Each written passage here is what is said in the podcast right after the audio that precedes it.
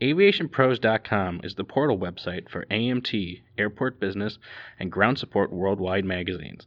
Visit daily for breaking news, industry blogs, and insightful articles from our magazine's editorial team.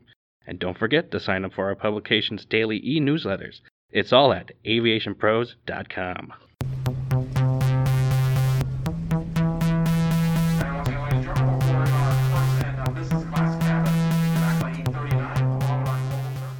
Hello, everyone, and welcome to another edition of the Aviation Pros podcast. I'm Joe Petrie, editor in chief, Airport Business Magazine.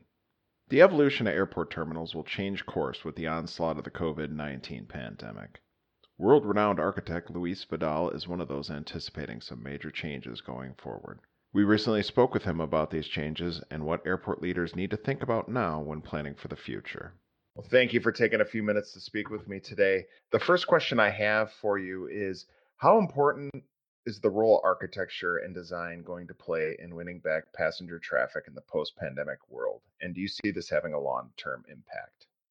Well, I, I, believe that architecture is about transmitting values, it's about giving people comfort and uh, understanding that they're within a space and that space or that volume is uh, providing them with shelter and with uh, a certain degree of um, and, and feeling of security.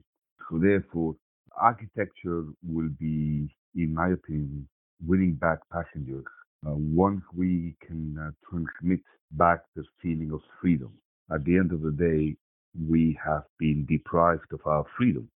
Those uh, three, you know, those 100 days we've all been confined have been about neglecting or uh, reducing our area of movement and we have all been deprived of, of our freedom.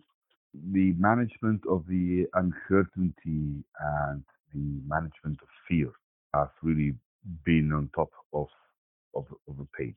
So, what we have to do next is uh, recuperate this uh, feeling of, of freedom where people can actually feel free to move around our buildings, our cities, our neighborhoods freely being able to manage themselves uh, this uncertainty and uh, the fear.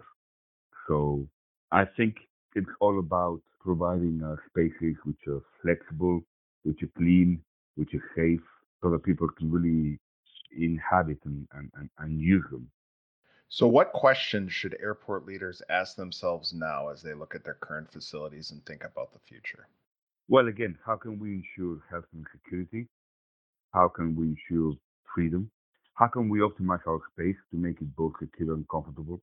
And uh, can we introduce transition spaces so that the new technological, technological screening systems can be implemented? You know, should our space receive a design overhaul to respond to changing needs? And can public health measures be introduced into the design phase? I mean, I'm thinking, can we introduce sustainable materials, new sustainable materials, reduce the passenger stress, and um, with an expansion or renovation, ultimately give airports a better chance to adapt to changing health and technological trends. So maybe the answer is how can we continually introduce new design practices into our spaces? Uh, does it mean buildings, uh, a new or retrofitting? I mean, we're working on two success stories, Pittsburgh Airport and Dallas Fort Worth Airport. And they all have a huge potential in terms of the passenger experience, the user experience. You talk about the concept of a fifth generation airport. Do you anticipate this to be drastically different than the current airport we see today? I describe the 5G airport as an airport as opposed to, let's say, third generation. We'll talk about the fourth generation between, but Third generation is basically a shopping mall from where planes eventually take off, which is what we're more used to.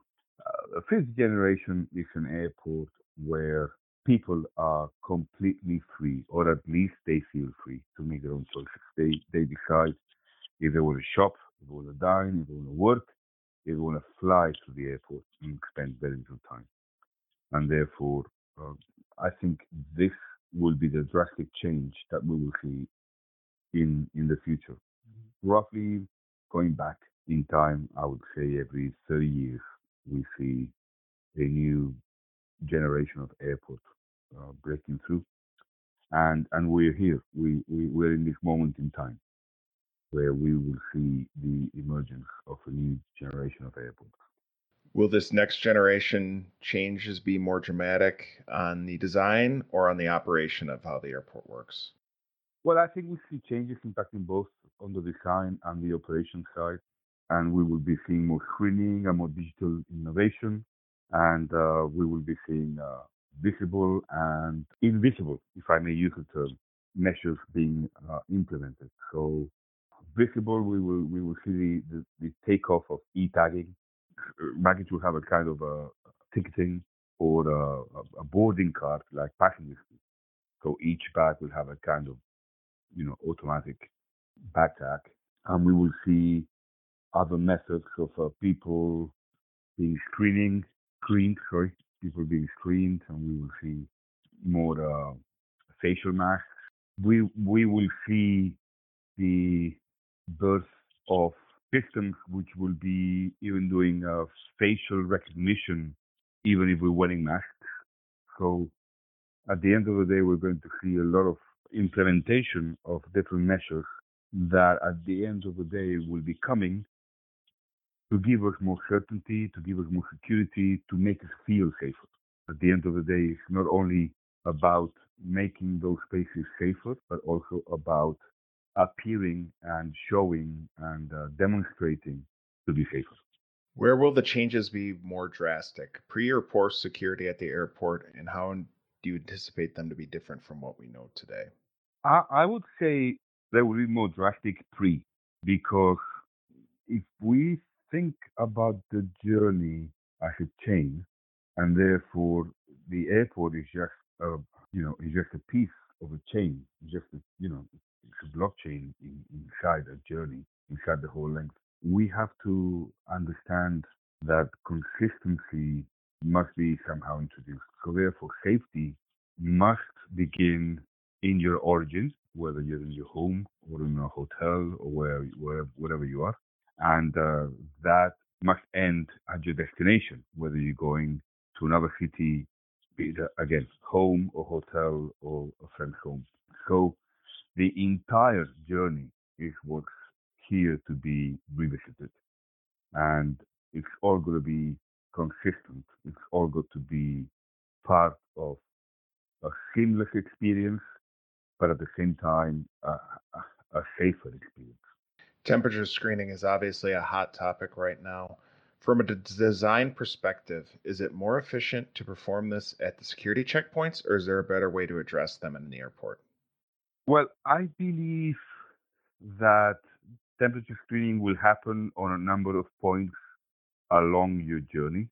Uh, but what's most important to acknowledge is that temperature screening is not the only way to detect whether you may have some sort of symptom or not. And uh, again, temperature screening, you could have a high temperature for other reasons besides COVID. So yes, temperature screening is a detection system. Uh, it's useful, but it's obviously not going to give us all the all the answers. So we need to be ready to be flexible and analyze that someone may have a temperature because they have something else and not COVID. Airports have been struggling with technology implementation, and now we'll need to look at more types of new surfaces as well in their uh, facilities because of the pandemic. Are we at a point where it's going to make more sense to rebuild anew for most North American terminals, or can there still be a cost effective way to address this or retrofit with new materials? Well, we, we expect airport managers to take a long and hard look at their facilities, gauging whether or not they can safely accommodate passengers. Uh, these airports which have a flexible design, can be retrofitted to include these transition spaces and all of these new technologies. Others may have to build a new, in a quicker and more, more cost-effective approach for the long term. In these spaces, we'll see less congestion, wider spaces, and more technology that functions almost invisibly. And I believe that's what's going to happen. You can check out Luis's article in the August September edition of Airport Business, where he delves deeper into the issues we spoke about today. Also, make sure to subscribe to the Airport Business Daily newsletter for the latest information on the COVID 19 impact on air travel. I'm Joe Petrie. Thanks for listening.